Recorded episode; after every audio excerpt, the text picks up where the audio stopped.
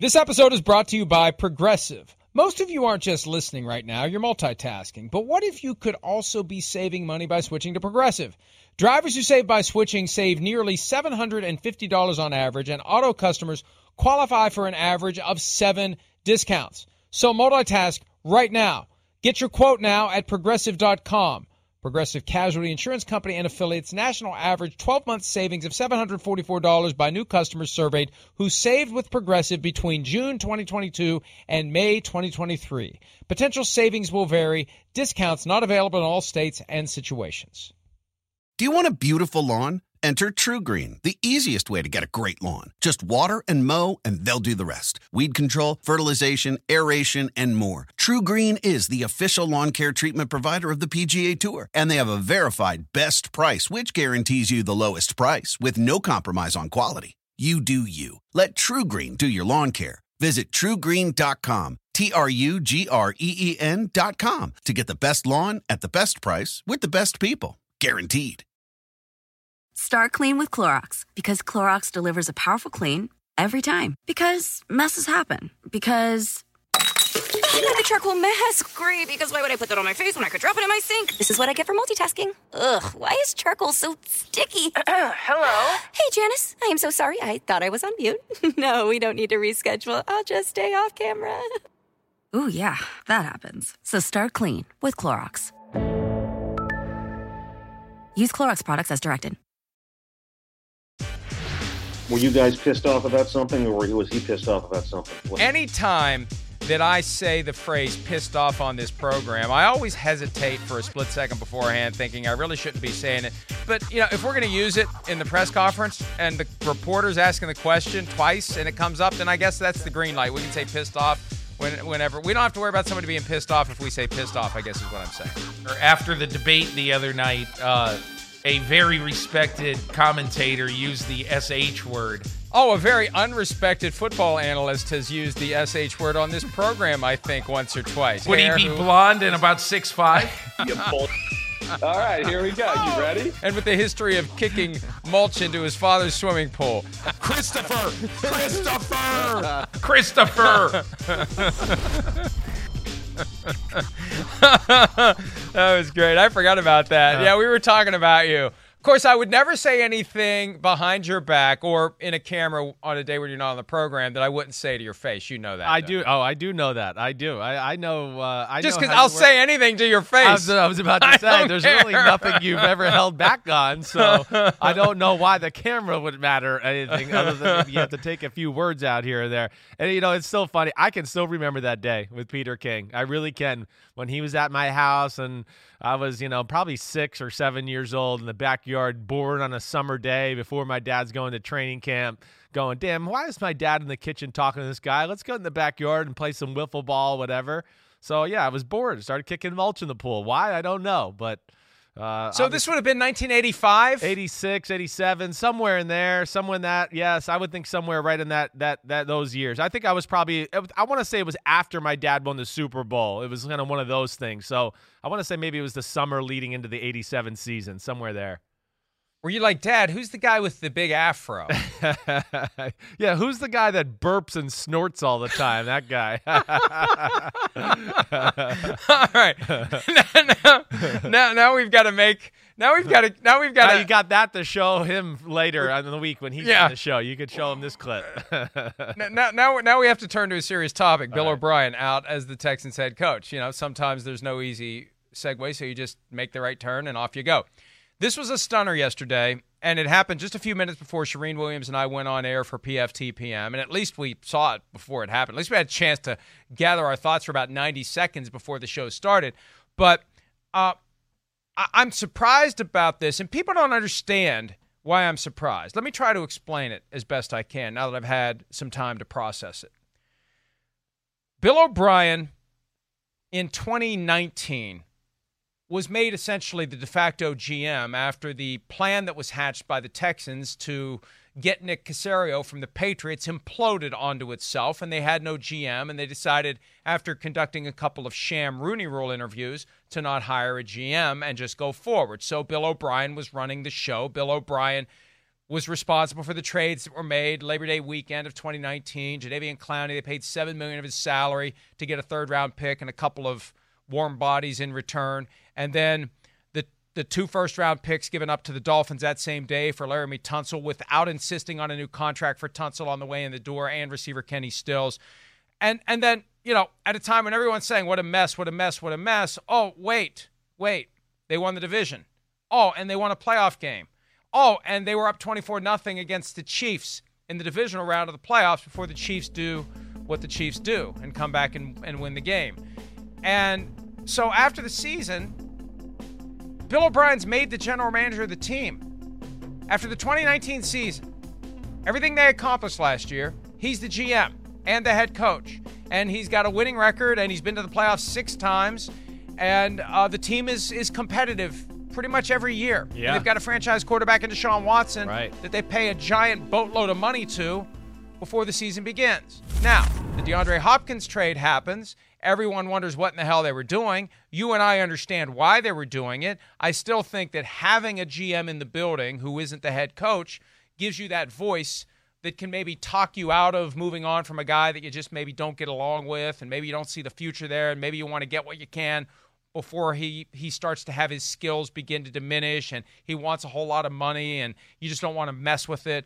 If you have a separate GM, you can maybe maybe talk the coach out of it, but but ownership decided to make the coach the GM. And ownership clearly was on board with the move to trade DeAndre Hopkins or it wouldn't have happened. Now 4 games into the next season, when you get the who did we piss off schedule to start the year, Right. Chiefs, Ravens at Pittsburgh, you lose one game that you should have won by a touchdown, by an overturned call in the end zone that could have gone either way, and now you fire the guy?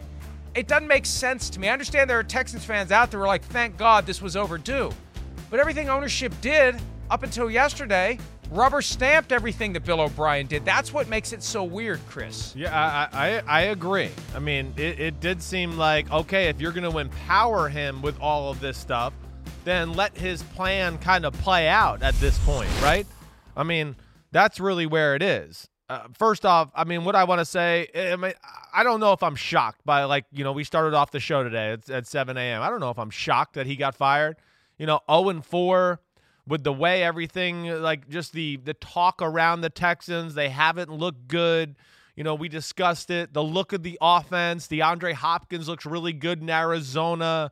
Yeah, all the things you talked about, Laremy Tunsil, Jadeveon Clowney. I just all of those have been hovering around Billy O'Brien. Like I feel like people have just been waiting to go, oh, they're doing bad. Now we can unleash all the the things he did that were wrong, you know, as a GM and use that against him. And it, it finally came. And of course, yeah, they played horrible last week against the Minnesota Vikings. The Vikings are not a good team. And really, their offense had their way with the Texans. So I, I guess my thought is this. I put this out on Twitter last night, with my original thought, and I still feel the same. You know, Billy O'Brien, the GM, got Billy O'Brien, the head coach, fired. That's how I feel about it. Billy O'Brien, the head coach, I have a lot of respect for. I really do. I think he's a damn good head coach, as we've seen. I don't think there's you can deny that. Four to six years with some of the players and quarterbacks he had there before Deshaun Watson. I mean, man, he went to the playoffs with Keenum, Hoyer, and Osweiler. I mean, come on now. So he can coach football. Hey, his his ability to be a GM, that's questionable. I understand that. And I think ultimately that I wonder if he even wanted to be. I, that's what I, mean, mean. I think ultimately happened. Yes, it led to the downfall there. We know that they were never on the same page between front office and coaching staff there in his whole tenure with Houston. I mean, that's why they made some of the switches in the front office to begin with. And of course, he came from New England and saw, whoa, they kind of dominate football. I'd like to get my front office and coaching staff on the same page as New England. And he never got it to that. And yes, they, you know, had their issues with Caserio and everything like that last year to where they were close to getting it there. But I think ultimately that was the downfall is that he didn't get the front office to be able to implement a system that then could support his coaching and football team on the field. And that led to the demise of Billy O'Brien. And then it was so weird because we just assumed after the 2019 season they would circle back around after Nick Caserio because his contract was expiring. And that was the presumption in June of 2019. Well, Yeah. this is just delayed. Remember, they didn't hire the GM. They're just going to get through this season and then they'll go get Nick Caserio. And I remember thinking at the time, you know, the Patriots tend to get what they want. And if they want Caserio, Caserio is probably going to stay. Right. And that's how it played out. So then they just say, fine, we'll go forward with Bill O'Brien as the GM. We made it to the round of eight. We had the Chiefs down 24 nothing. Let's let Bill O'Brien do what Bill O'Brien wants to do. You want to trade DeAndre Hopkins? Okay, GM, head coach. We're going to trade DeAndre Hopkins. And I, it, surely this wasn't some sort of a setup. Like, well, let's let him just completely tear the team apart and so we can fire him. And yeah, we got what we wanted. Well, now the team's been torn apart. What the hell do we do next? So I, I don't want to give anyone who may have been, you know, trying to plan this and and and and let O'Brien basically bring himself down as a coach by having him do a job he wasn't qualified to do. Just the whole thing is strange. The timing is odd. And this seemed to me to be potentially a year, Chris, where you'd get a pass. You wouldn't be fired Right. during the season. Because it's a weird upside down year. A lot of these fans aren't showing up anyway, so you don't have to worry about fans being alienated by a team that's not going anywhere. We're going to get through this season. This year, a victory is playing 16 games. That's your victory in 2020, period. That's why I was so surprised. And it makes me wonder whether other owners are going to look at this and say, well, you know what? Cal McNair did it. I'm going to do it too. Yeah, I, I agree with you there, Mike. I think it will kind of embolden other owners to go, all right, yeah, it's a pandemic year and it's weird or whatever, but, you know, there's no future here with this coach. Let's rip the band aid off and get it going right now. I, I this I do think will will you know maybe uh, increase those chances definitely, but you know like you I I think you bring up a good point with what you say too about you know, where they are as a team this year. Yeah, we know they have issues. You know, they probably weren't as good as they were last year, but they have Deshaun Watson and Billy O'Brien. He coaches them tough and they're battle tested. And they kind of fool you into being a little bit better of a team than they actually are. And Watson is capable of doing that, and Billy O is capable of doing that as a coach. But like, I think you're the other thing you're saying, like, you talk about one team that really could have benefited from an offseason. I know they all could have. I get it. But when you don't know DeAndre Hopkins, hey, Brandin Cooks, we need you to come in here and learn the offense. Hey, Randall Cobb, we need you to learn the offense. Hey, we got two second year offensive linemen who we're really depending on to help our team out this year. Those offseason reps and everything so big we know development between year one and year two. They lose that. Hey, David Johnson's on the offense. This is a complicated offense. Whoa, he's in probably the beginner phase of learning all of that and everything there. So those issues are real. Now, the one thing I can't give him an excuse for because he's kind of the GM is the defense. And the GM, you know, is the defense. They they they don't have a lot of talent. They have really lost their way. And that, of course, is the big issue. And that's kind of where I always go back to. Billy O'Brien, the GM, ultimately is what really hurt Billy O'Brien, the coach here.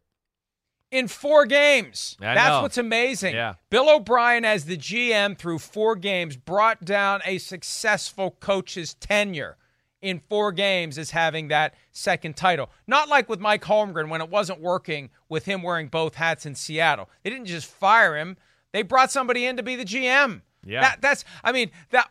That's what confuses me about this. Just hire a GM.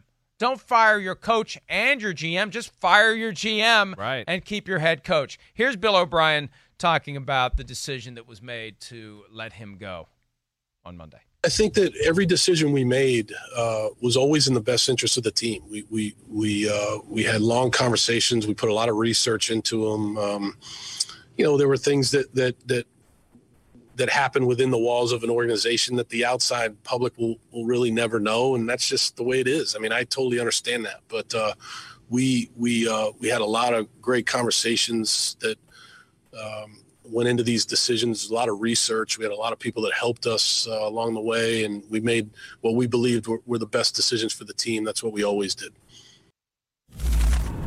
Yeah, and see, uh, the point he's making is I'm just not out here doing whatever I feel like doing. We've got other people in the organization who are on board with it. Hey, great idea. That's right. Yeah, let's do this. Yeah, hey, you know, yeah, there's no way in hell they traded DeAndre Hopkins without making sure Cal McNair was on board with it, making the case. And it's not just Bill O'Brien. there's another name in all of this that that conveniently wasn't mentioned by the Texans yesterday, and he's going to still be there. The executive VP of football operations, a guy named Jack Easterby, a guy who doesn't have the traditional background running a professional football team. And as right. a result, there are plenty of people out there who have gotten to high positions in the more traditional way who are taking a closer look at Jack Easterby. Where did he come from? What did he do? We had an item last night about an irregularity that was on his online resume that was changed at some point in the past several months after I began asking questions about it to people who hired him for jobs at some point after he claimed to be assistant to the director of football operations in Jacksonville in 2004, his first NFL job. That's now been changed to he assisted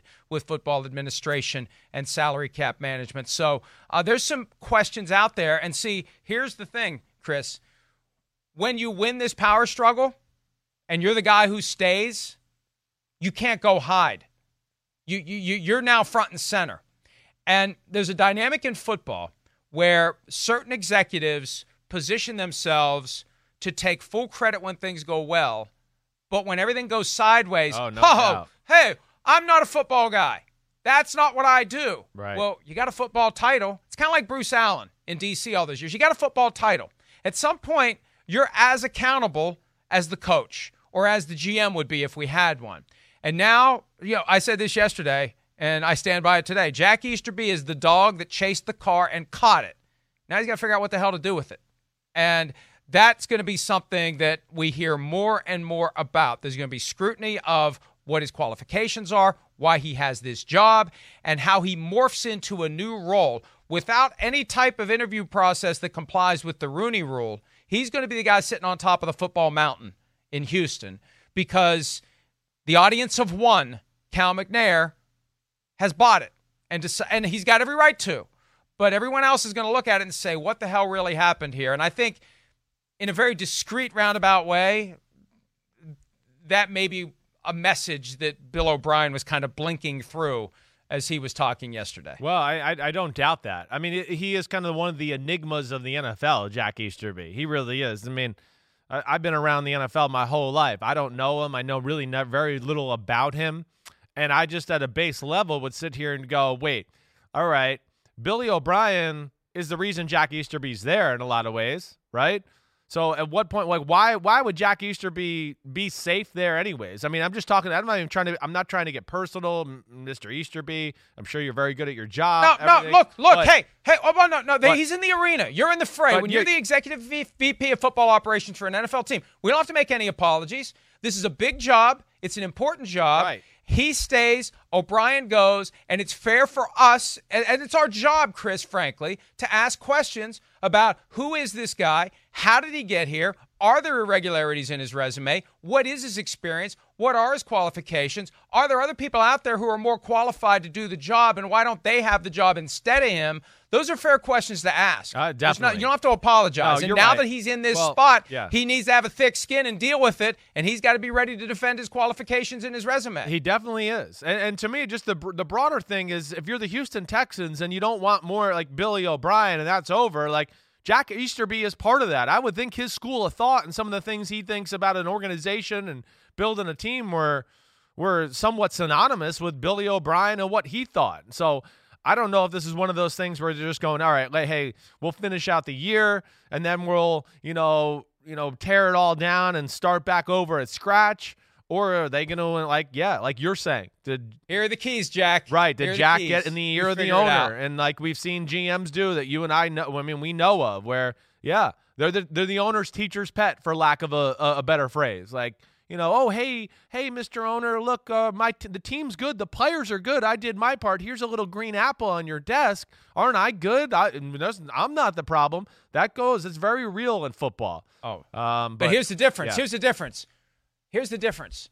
The GM has true accountability as well. At some point, the GM's ass is on the line. And I'm a firm believer the coach and the GM always need to be aligned. They were more aligned than ever before in Houston. But the coach and the GM always have to be on the same page, on the same track of accountability, because it sets the stage for them to start blaming each other. And it drives coaches crazy. And I've talked to coaches about this. I'm down on the sideline busting my ass trying to coach this team. And I know up there in the luxury suite, The GM sitting next to the owner, second guessing everything I do, questioning everything I do, saying how I'm making mistakes and how am I not getting more Yeah. out of this talented team that the GM put together. The difference here is Easterby's not in that same Yeah. immediate range of No. accountability. So here's the question. Here's the question.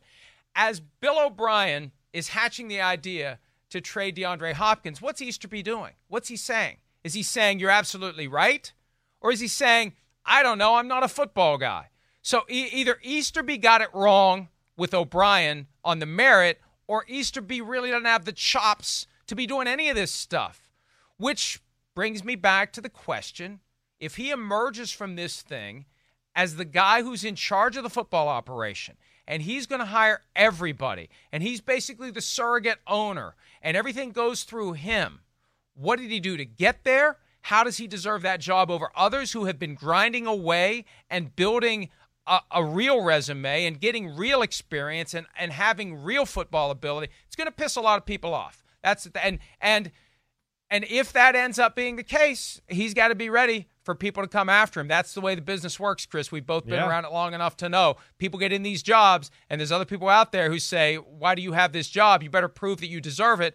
And if you can't, you're not going to be in that job for very long. No, I, you're right. He's, he's going to have to prove it, and I understand the questions. I mean, certainly I question it as well. I, I and and you know, I, I would think again. I don't think football evaluation is Jack Easterby's strong point. I don't. I don't think that. I don't know that, but from what I've heard, so I would hope Billy O'Brien wasn't asking him very much about what I should do with the roster or this player or whatever. You know, hopefully Jack Easterby has been there, put in place vice president, football operations, all those type of things to make sure the organization is running smoothly. And maybe that's where he's good. Uh, but if they're making letting him get involved in football decisions, then yeah, I would seriously question that. And you know, I'm I'm, I'm interested just to see where this whole thing goes, Mike. I really am. I mean, hey, the Houston Texans, they have a prize possession at quarterback. That is going to be a job that is going to be a hot commodity. And where does that go? Because I, I mean, this this could go anywhere now, and I think that's going to be interesting too. And there's a dynamic at play here because, look, they've given Deshaun Watson an incredible contract. It screams out franchise quarterback. There have been moments, though, and who, who who's to blame? I guess Bill O'Brien, right? But there have been moments where Deshaun Watson has struggled. This year, it's not been good. Uh, when you don't have any blocking, Yeah. That's part of the problem. When they trade away your favorite target, that's part of the problem. But my concern for the Texans is this do they end up hiring a coach who will say all the right things about Deshaun Watson? And then when the coach gets there, and it's not going to be easy to do from a cap standpoint, but when the coach gets there, does the coach secretly want a different quarterback? I mean, you're at least running the risk that one of the candidates you consider is potentially going to have another vision at quarterback than Deshaun Watson. Yeah, I, you know, I, I you can't rule that out. Look at what happened when Josh McDaniels went to Denver. What was the first thing he did? He ran off Jay Cutler. Do you think that he he interviewed for the job uh, with that as his as his top item? As soon as I get here, I'm going to get rid of your franchise quarterback. No. So that that they better be damn sure. That that's my point. You better be damn sure whoever you hire in Houston is all in with Deshaun Watson. That's why yesterday we were joking about Dabo Swinney being the obvious choice because we already know he's all in with Deshaun Watson. Well, yeah, definitely. I, I would I would have a hard time. There, there's you know, Watson has special special qualities. I don't think there's going to be, you know, many coaches that are going to look at Houston and go, "Oh, I need to bring another guy in there." I mean, who? Tell me who's going to Not be right better. away. No, not I know. right away. Not But right I'm away. Just, I'm But just if trying you have to say. misgivings about him, right? If you have misgivings that prove themselves out over a year or two, you know, you can say the reason we haven't had success is this quarterback. You know, there's a lot of sizzle there. There's a lot of pop. He can do certain things, but we're just not going to win with him consistently. You that that's your. My point is, you're running the risk that you're going to hire somebody who brings that hidden agenda with him. Yeah. So you better be damn sure that you know the interviews and, and that's the thing who's setting up these interviews? Who's brainstorming the topics? You better be damn sure when you're interviewing coaches that you, you give me your plan for using deshaun watson. Show me x's and o's. Let's go. Show me film of deshaun watson. Break it down and show me what he did right what he did wrong and how you would take him to the next level. That's what they have to be looking for. And is that is that a josh mcdaniels Chris? I mean, it could be. Is it this, could be is this Eric. finally the time he makes a jump? Oh, it would. I mean, he would certainly. It would be awesome. There's no doubt about that. I mean, McDaniel. Eric Bieniemy, as you're saying. No doubt. What- That's what what, I'm going to say. Yeah. Yeah. No, Eric Bieniemy is the, the first name that comes to my mind. I mean, without without question. I mean, first off, it was an embarrassment he didn't get a job last year. I mean, an embarrassment uh, for so many reasons. But then, um, yeah, and I mean that's the way the world's going, right? Though, I mean, I, I would be shocked. I would think we're going to see an offensive coach. I would think we're going to hear Lincoln Riley rumors. Here we go with that. You know, I, I would think we're going to hear all of that stuff. Houston not being far from Oklahoma. Oklahoma's always good every year. Quarterbacks, all those type of things. Numbers, numbers, numbers. Uh, I would imagine it's going to be somebody like that. I think they're in too deep with the Deshaun Watson, and I just think Deshaun Watson's too talented that.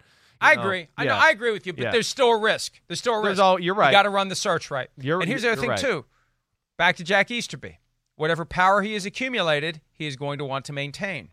That is a factor in who the candidates are to be the head coach because you don't want someone who comes in and says, "Get rid of this guy."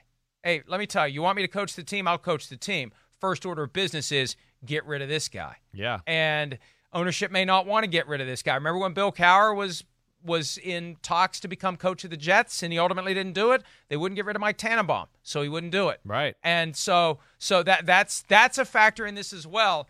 If you're the guy who's setting up the interviews, if you're the guy who's in charge of the process, you potentially are an impediment to attracting the candidates that maybe the owner would want Yeah. but they don't want to go there and, and be in a position where there's a an executive VP of football operations who has no accountability, who can run you out the door if he chooses to do so. There's no doubt. There's no doubt. You're right. I mean, if it's not the right situation, it's gonna.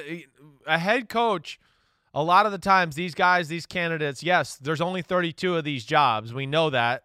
So you're a little bit desperate to, okay, oh wow, I got offered one, I got to take it. But at the same time, there is that thought, and you got to be very careful that you don't want to just take one and be in the wrong situation. It might be the only chance you ever get to be the head coach. And if it goes wrong and everything's wrong and the guy that's, you know, hired you and you don't agree with the vice president and the GM and things like that, then it's probably going to go wrong and then you probably won't get a head coaching job ever again after this one fails. And that, that is a big part of it. And I think that's even more apparent with potential head coaches more than ever to just know that wait, is this the right support system? Do I really have a chance to succeed here? And if not, then I'll go back and be a coordinator and wait for something else instead of, okay, yes, I got a great big paycheck and a head coach, but I just this is rolling the dice because I'm not in control here and I don't agree philosophically with the higher ups in the organization where they want to take this. And yeah, that's just tough to succeed as a head coach. And I think you got to be very careful of uh, that that that possibility. The interim head coach is Romeo Crennel, who becomes the oldest coach in NFL history at the age of 73. Damn. He previously coached the Browns. He was the interim coach in Kansas City after Todd Haley was fired. He did enough to become the permanent head coach, at least as permanent as it ever gets. Chris, tell me, and this is a guess from your perspective. I've looked it up. How many NFL games has Romeo Crennel coached as a head coach? How many? Well, it's up it's up there because what do you get? I'm gonna say three years in Cleveland. So I'm gonna say he's he's been the head coach of like close to 58 games. 83 games. Wow. He's been an NFL head coach. Wow. 83 games. Yeah. He gets 12 more as the interim coach of the Texans. And hey, maybe he ends up getting the job. He's done it before. I'm not a big fan of the interim coach in part because, and this can happen later in the year, like it did when Todd Haley was fired by the Chiefs. What happens is the players realize, oh crap, I better get my act together. I better play hard for this guy and get him the job because who the hell knows who they're going to hire? Yeah, right. And what's going to happen to me if the new coach decides he wants this guy, this guy, this guy, and he doesn't want me? So let's all bust our butts to help the interim coach keep the job, and then we can go back to sucking next year. I mean, that's what happens far more often than not. There is. when an interim coach ends up getting the job. Hey, as a football player, you don't ever want the coach to get fired because now there's just unknowns. Because now you go, damn, I don't. You're, you know, like you just brought up with, you know, a guy being hired and will he like Deshaun Watson? Think about the guys who aren't Deshaun Watson. They're going, damn. Whoa, I don't know what. I hey, honey, they're going home and go. I don't know if we're going to be here next year. I'm not sure. We're going to see what's going to happen.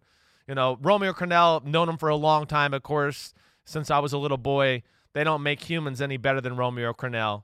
You know, he's one of the great defensive minds we've ever seen in the history of the sport. He'll take over seamlessly, but like I think ultimately the Houston Texans, they they gotta, the, when it comes time, the season's over, they gotta get fresh blood in there a new guy that kind of re, re, you know reinvigorates the the city around the team, gets Deshaun Watson excitement around the Houston Texans, and I don't think you know no disrespect to Romeo Crennel, just where he is at his age and this part of his career, I don't think that's going to do it in Houston. Um, so I can't imagine. Do you give that. Deshaun Watson a voice? Do you give Deshaun Watson a voice in the hiring of the next head coach? I don't. I wouldn't. I would not. I I I, would not. I, I you got to make this decision about your football team and go from there. Uh, It's it's not about oh you know. it- again, if you start asking players, personal biases will get in. Deshaun Watson, young. There's some things that he doesn't even know he doesn't know, right? And to me, no, I, I would not get involved in that conversation with Deshaun Watson. I mean, they didn't involve Aaron Rodgers. I figure if they're not going to involve Aaron Rodgers in Green Bay, they may, they may Right. not They involve Deshaun Watson in Houston. All right, they've got the Jaguars at the Titans and the Packers coming up. Speaking of Aaron Rodgers, before their Week Eight bye, we'll see if they can get a few wins. And look, they're not, they're not done yet. They're, they're, there's still 12 games to play. All we know at this point is their best possible record could be 12 and four, but of course their worst possible record could be 0 and 16. Maybe they could have two former Clemson quarterbacks on the roster by the time the 2021 season. I think they're they're. All right. close to where I want to go. They're done though. They, I mean, I I I don't see it. I don't see some magical rebound from this team. Not with the way the offense is played and the defense has been real stinky, and I I can't imagine that. And if they do get that number one pick, uh, you can you can sell it for a lot Oh. and replenish Oh. all those draft picks that you gave up, maybe foolishly. You you could really build a team around Deshaun Watson going forward. Does- so there's some potential here. Yeah, last thing because I know we got to go. Does Billy O get a job this offseason? Got to wait a year. What's your you know your gut? What's your pasta and meatballs tell you when it, when he'll be on the head coach again?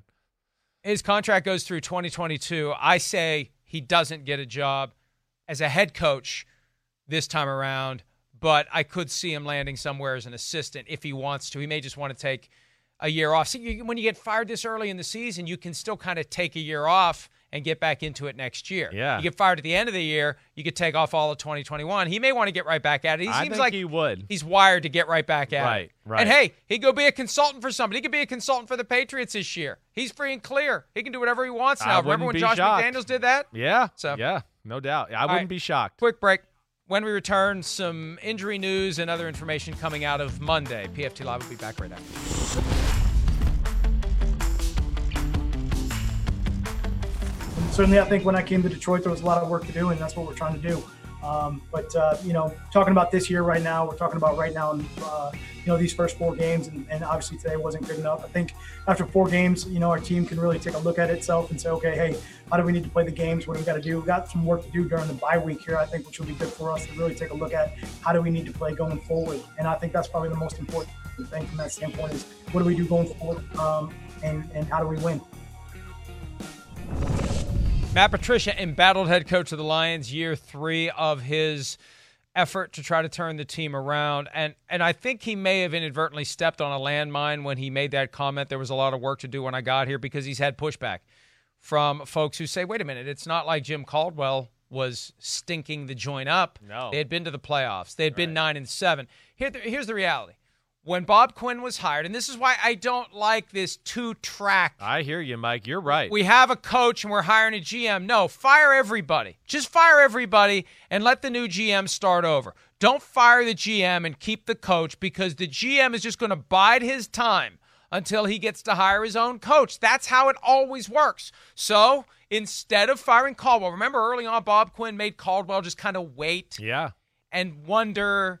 And I think Quinn talked to some other people who may have done things different ways. You know, some GMs went in and fired the coach immediately, others gave them a chance.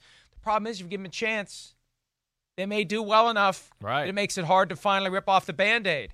And now, when Matt Patricia has failed to take the team to where Jim Caldwell had them, Patricia's in jeopardy, Quinn's in jeopardy, and the question is, how long do the Lions want to try this this Patriot way in the upper Midwest approach? At what point do they just say it's not working and we need to go in a different direction? Yeah, well, they're getting close to that. I, don't think there's any denying that. The, I mean, uh, you know, again, I think what's a little different, at least here, the optics are better for Detroit as far as just this year's concerned, not in totality. Not even it's not comparable to Billy O'Brien. I mean, Billy O'Brien, like we talked about, four to six years AFC South champ. That's different. But I still think they win a game in Arizona. Very competitive last week against New Orleans. I mean, the game is there to present itself. You know, they're going to kick themselves in, in, in, you know, in the butt all year long about blowing week one because, man, would they feel a whole lot different if they were going into this bye week two and two?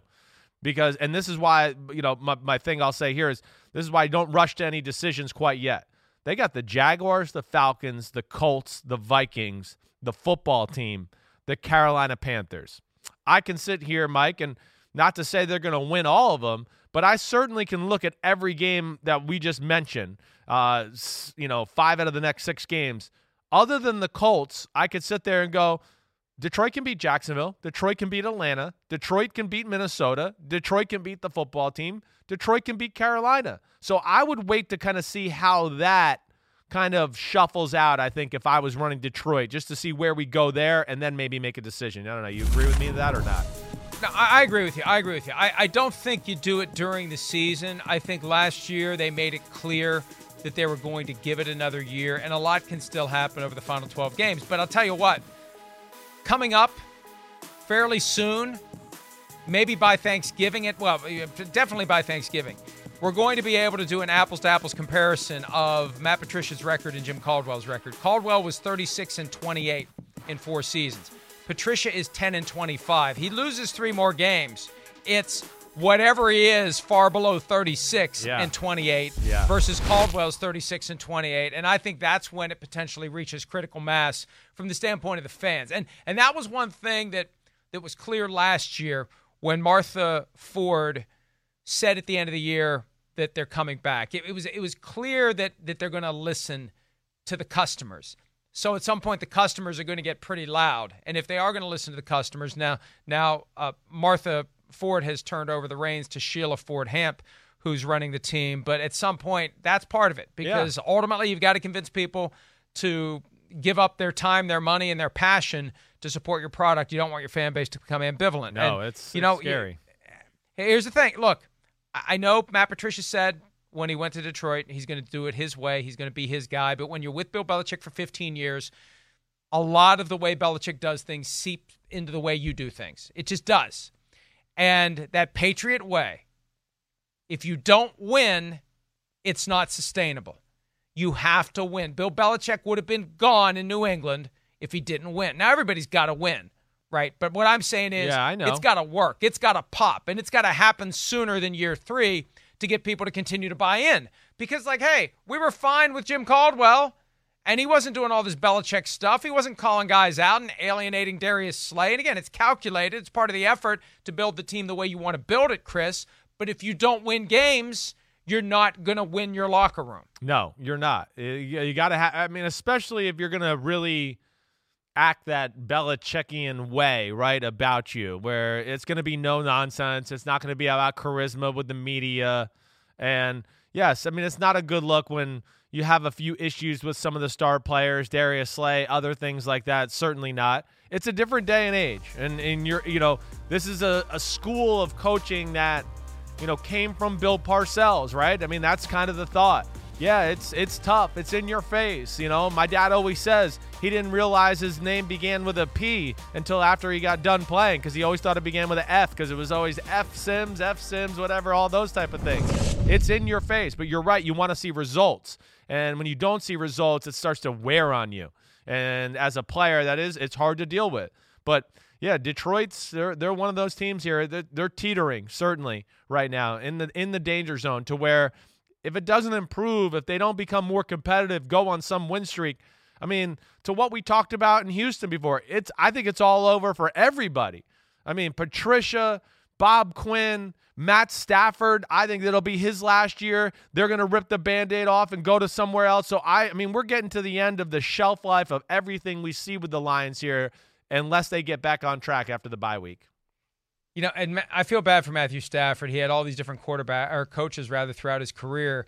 And, and I don't think anybody ever coached him hard. No. And I think they've been trying to coach him hard, and it's it, it's just not working. It works on some guys, it doesn't work on other guys, and and we've seen that regression. We had the injury last year, but he's not the guy that he was. You had him in your top three when we first started working. Yeah, what was that? Top yeah, three. You're right. Yeah, I did. I think uh, our first year, three years ago, I made him like the third quarterback in football or somewhere top five either way. But he's a special talent. But it's don't try don't try to back I I, now. I can't even three. remember. I can't. I don't. Give I a damn, remember. but- I remember yeah, everything. It was right. top three. Right. Top three. Um, but yeah, Uh, it's, Nick Chubb's in your top. Is Nick Chubb in your top three? Uh, is he in your top five? He's he definitely one of the in my 15 top in your five. top five. Definitely, no question. Baller, supreme.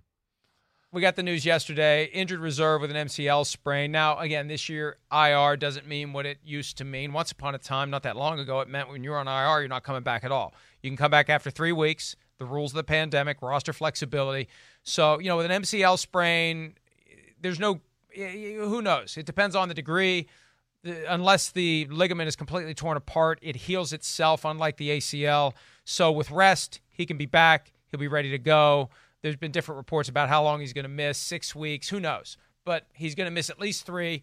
And uh, the good news is, hey, they had 307 rushing yards and he only had 43 of them, Chris. So the the rushing attack works. And in a roundabout way, this may this may be in the Browns' interest because to the extent that they're fearing Nick Chubb showing up after the season saying, "Pay me," Yeah, no, you're right. maybe a Bill Parcells profanity from Goodfellas on the front end, uh, they can say, "We don't need to." Yeah, no, I, it might play in their favor to where yeah he can't sit there and go well look I'm second in the NFL in rushing yards again like he was last year. Uh, it, it- you lose four or five games, it's going to be hard for him to go back to the table and go all right I want to be paid like a a top tier running back in football. And hey, for their credit, everything about him. Whether we want to talk about Dorsey, the prior GM, but even this right here, the, the fact that they kept Kareem Hunt around, it's for right now. And here we go, Kareem Hunt. He's going to get a chance to show that he's still the guy. I know he's been battling with some injuries as well, but between him and then D'Ernest Johnson uh, and how he ran the ball the other day, and if they can continue to kind of infuse Odell Beckham Jr. and maybe Jarvis Landry in creative ways, they should be okay running the ball. I mean, Kareem Hunt is special. I mean, he, when when he before he got in trouble with Kansas City, everybody had him as a top five running back in the game, and he shows that he's still got that ability. Even last week he did. So uh, I'm excited to watch him work. And durability is such an important component, regardless of what Nick Chubb does when he comes back. The best running backs are the ones that are on the field all the time. And I know injuries at a certain point are inevitable, but Emmitt Smith ended up with the all time rushing record, not because he was the fastest or the most agile, the most elusive. He was able to go and go and go and go. And that, that there's value in that. All right. No doubt. Uh, we're going to take a break. The Goats in a Bad Way draft for week four coming up when PFT Live continues right after Dietz and Watson's been making meats and cheeses the right way since forever. What's that mean? It means never cutting corners, ever. It means cooking, not processing. It means our Virginia brand ham that's cooked to perfection, then twice baked to layer the flavors. It takes more time, but you can taste the difference. We come to work every day to do it the right way, even if it's the hard way. Because if it's not right for us, it's not right for you. Dietz and Watson, it's a family thing since 1939. Life is a highway, and on it there will be many chicken sandwiches. But there's only one McCrispy. So go ahead and hit the turn signal if you know about this juicy gem of a detour.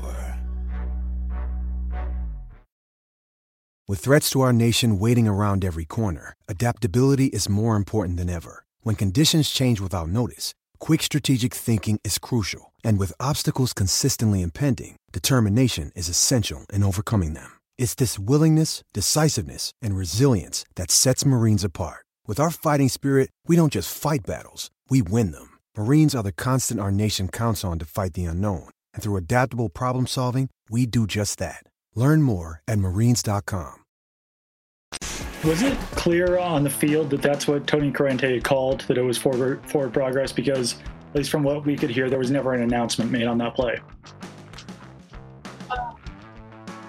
Yeah, well, ask Tony what he called. I don't know. But it, it was clear to you before the Chiefs came out to punt that it was a forward pro- progress call and not that it was down on the sack. I just answered this question. I feel like I'm, an- I'm asking a different question. Well, I'm giving you the same answer. Okay. Oh, Bill Belichick, always happy, always cheerful.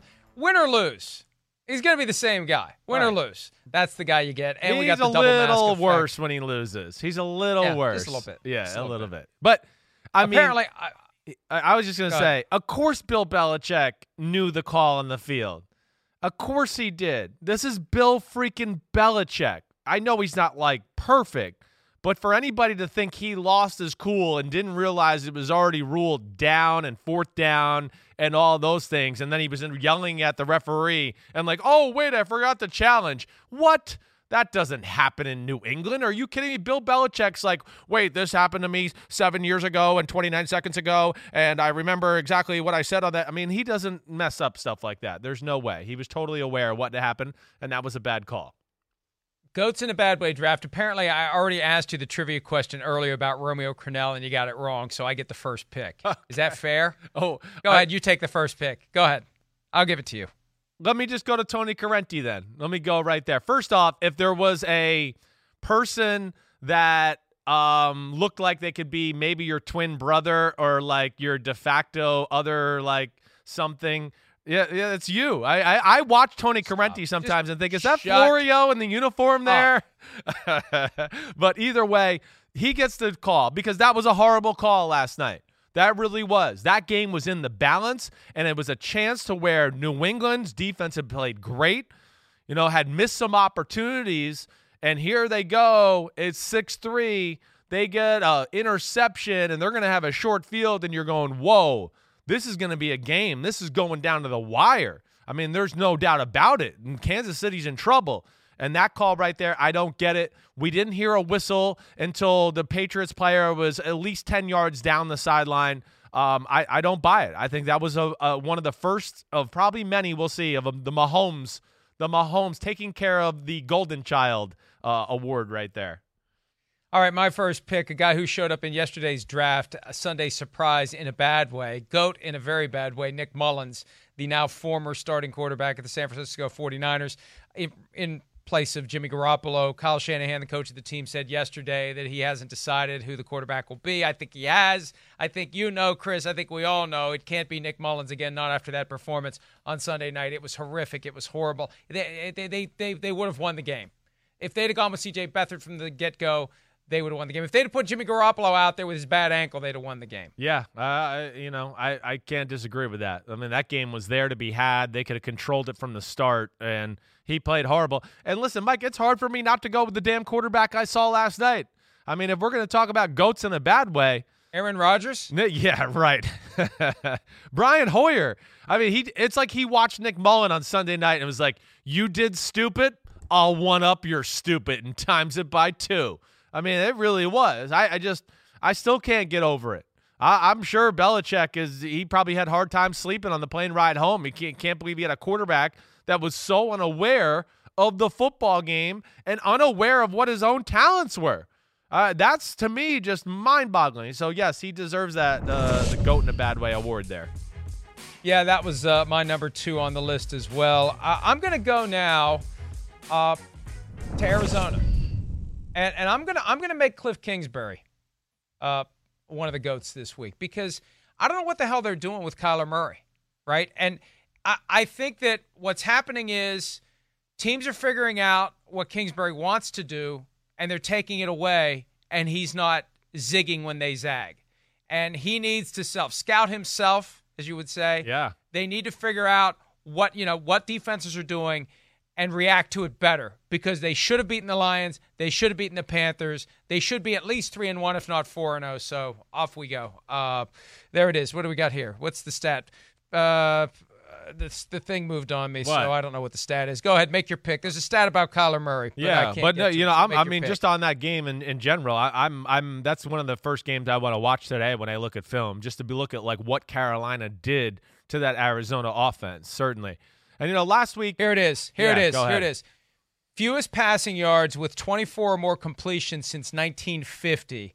Kyler Murray, number one, with 133 yards. Yeah, it's fewest passing yards with 24 or more, and he's number four uh, last year with 100. He's got two spots on the top four with Shane Matthews and J.P. Losman. So you know they got, and we talk about Drew Brees not getting the ball down the field. He's not on this list. All right, what do you no, got? Next? No, you're right. It, well, they use the pass game as like an extension of their run game. You know, that's what they do. It's oh screen instead of running the ball up the middle. Oh, another wide receiver screen instead of running the ball up the middle. So you're right. It's a lot of that.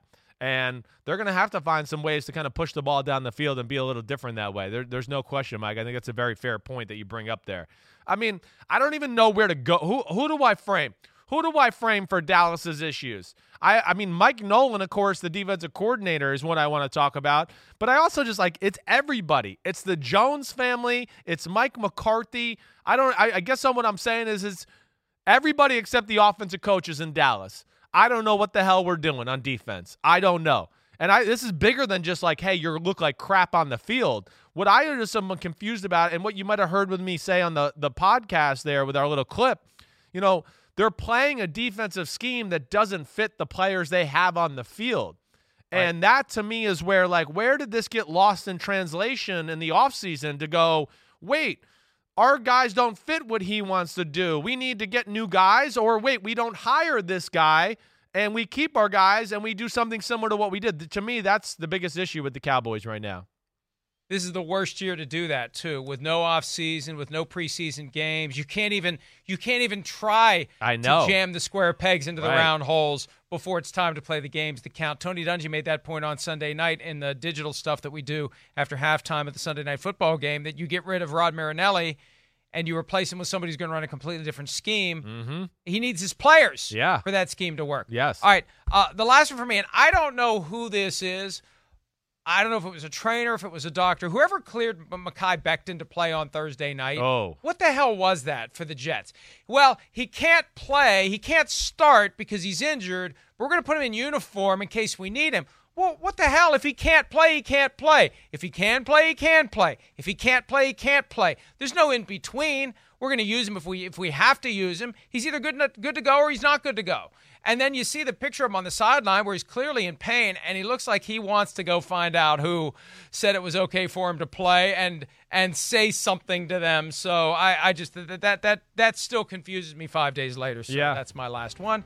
And it's good that we got to the last one because this two hours has flown by, Chris. We are done for today. We'll be back tomorrow with another edition of PFT Live. PFT PM coming up at 5 p.m. Eastern today. Uh, Chris Simms unbuttoned. I assume you're doing one today. Is that right? Yes or no? Quickly. I, I know yesterday, and I got one tomorrow. All right. Well, we'll check that out. Check us out tomorrow morning, bright and early. Have a great day. See you later. The longest field goal ever attempted is 76 yards. The longest field goal ever missed? Also 76 yards. Why bring this up? Because knowing your limits matters, both when you're kicking a field goal and when you gamble. Betting more than you're comfortable with is like trying a 70 yard field goal. It probably won't go well. So set a limit when you gamble and stick to it. Want more helpful tips like this? Go to keepitfunohio.com for games, quizzes, and lots of ways to keep your gambling from getting out of hand. It's hard not to add a side of hot, crispy hash browns to your favorite McDonald's breakfast. It's even harder not to eat said hash browns before you get home. Ba-da-ba-ba-ba.